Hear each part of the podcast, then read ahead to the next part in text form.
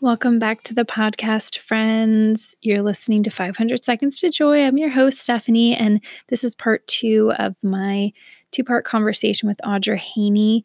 And she's talking about mission work and how we're all called to be missionaries in the world. Um, even if you're a stay at home mom, um, you're called to that too.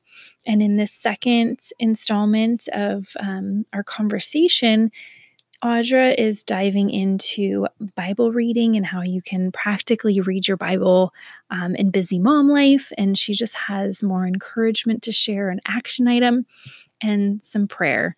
Um, so you're really going to love this second part of our conversation. And I've been so inspired by her, and I really feel so grateful and honored that I got to chat with her on the podcast. And um, yeah, I'm a fan of hers. So, like I said in part one, I will link everything in the show notes. And I can't wait for you to continue listening to my conversation with the lo- lovely Audra Haney. Enjoy, friends. You know, you touched on this this Bible story of the 12 spies and I love that you talked about a Bible story because I wanted to ask you. So, you have personally inspired me to read my Bible more. You know, mm-hmm. God has worked through you, your words on your podcast, and I've really been inspired to just open my Bible, start with Romans. Right now, I'm going through mm-hmm. Romans. Um, I just finished Romans. That's amazing. Oh, yay. Woman after my we're, own heart. I love tracking, Romans. yeah. It's amazing. God is just working here. I feel him and I and I love that you talk about reading your Bible.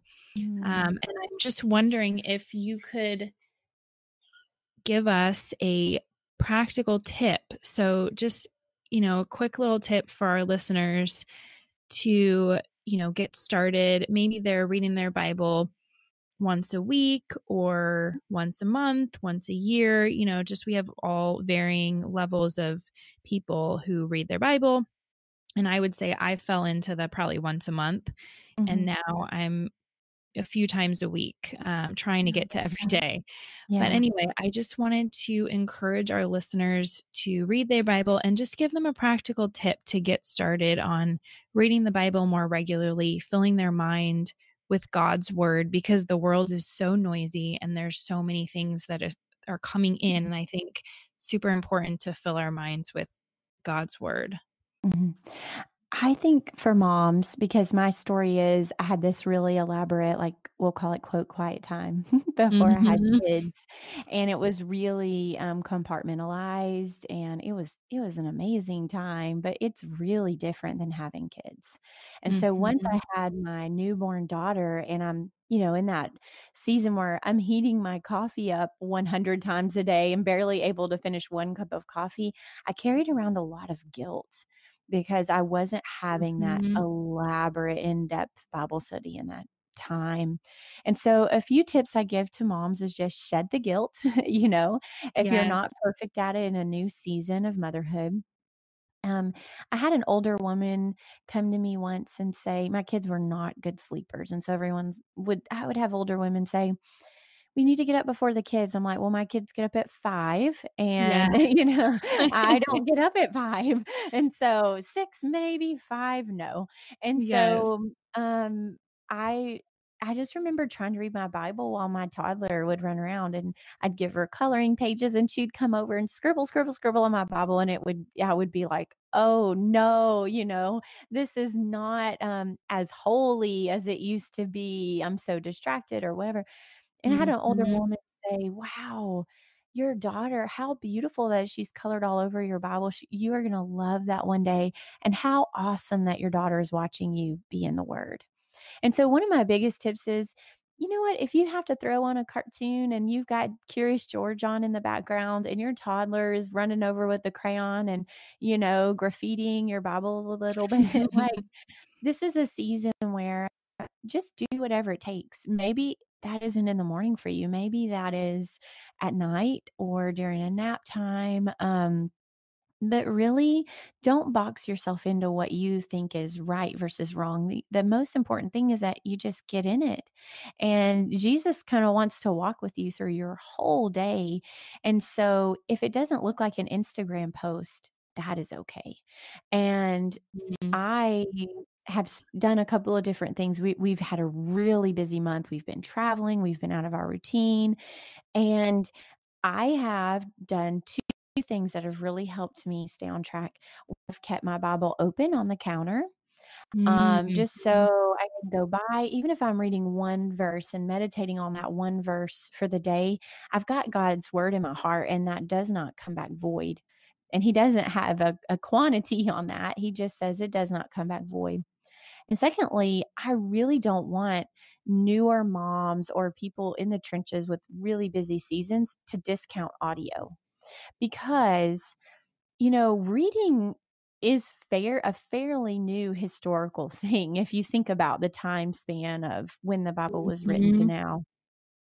The Bible was the Torah and the New Te all of that was presented in oral cultures. It was storytelling cultures, and so and there's even a scripture that says faith comes by hearing and hearing the word of God. And so there's definitely a place to sit down with pen and paper and just see the typed words. But there's so much value in listening to the word of God.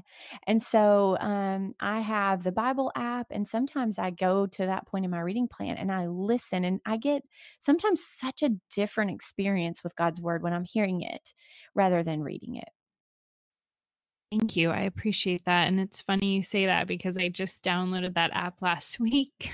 Yeah, it's so great. I I Um love my, uh is the the English Standard Version, the guy that reads it has such a good voice, so I've really enjoyed him.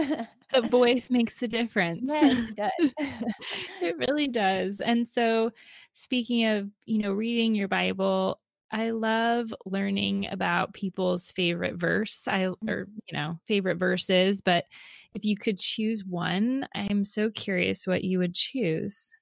Yeah, I've had a life verse, um, which is Ephesians 2:10, but that's not the one I Mhm. wanna share because for me in motherhood, um, the one that always comes to mind is James 1:5, and it just says, "If any of you lack wisdom, let him ask of God who gives to all generously and ungrudgingly, and it will be given to him." And the next verse goes on to say, "But you have to ask in faith."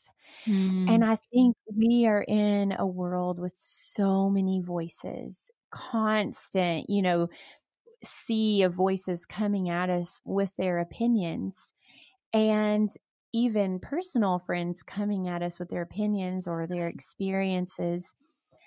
And I want moms and and women to remember that we all have a unique call on our family.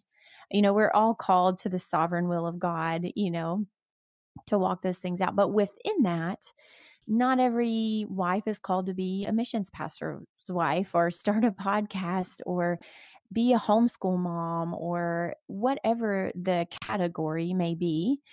And so I just love that God says, if you don't have the wisdom for something, come to me. And not only am I going to give it to you, but I'm going to give it to you generously and ungrudgingly. And I'm, it's his joy to give us tailor made wisdom for our spiritual walks, for our parenting, for our health, for, I just think, how different would my life be if I was truly going to God for wisdom? and on all the big things and all the small things. And so sometimes when I feel stuck, I just constantly go back to that verse and remind myself of his promise in that. Thank you for sharing that. I would agree 100% that asking him is just the first step that we have to take, Mhm. and he will deliver. It might not Mhm. look like the way we want it to. Um, it might not happen in the timing we want, it usually doesn't. I feel like Mhm. God's always trying to teach me patience. Um, Absolutely. But, you but know, I I've looked back when. I've had to wait, and I'm like, "Thank you." I'm always so grateful. Mhm. And I'm Mhm. trying to remember that in things that I'm waiting for now because I think the timing of this is so much sweeter than if I would have had it rushed or kinda that Mhm. microwave phase, and my husband and I kinda have a saying that the right thing at the wrong time is the wrong thing. Um, and so that's so true, but I think just to keep in mind that we can have a spirit of gratitude in the waiting because we have seen his faithfulness in the past. Yes, I agree with that as well. I definitely especially with everything going on in my family right now, Mhm. gratitude has been very life-changing, just waking up every morning and thanking God for everything because you can just always be waiting for something, right? It's just kind Yeah. of part of life, So so if we can thank him in the waiting, be grateful in the waiting, I think that adds to a lot more joy and and peace in whatever season of waiting you happen to be in. Um, so, Audra, this has been just really eye-opening for me personally. I know that all of our listeners are going to benefit from what you said. You just have such an encouraging voice for women, moms in particular, and, um, yeah, I just feel really uplifted and, um, find myself smiling as you talk about these things, so Mm. thank you for that, and I know our listeners will be smiling as they they hear you speak. Um, I love to end with an action item. Can you give us something that we could work on this week, um, the coming weeks in relate just in relation to the idea of missions and Mm. particularly the idea of missions in motherhood? Um, is there Mm. something that we could all, you know, put into practice over the coming weeks?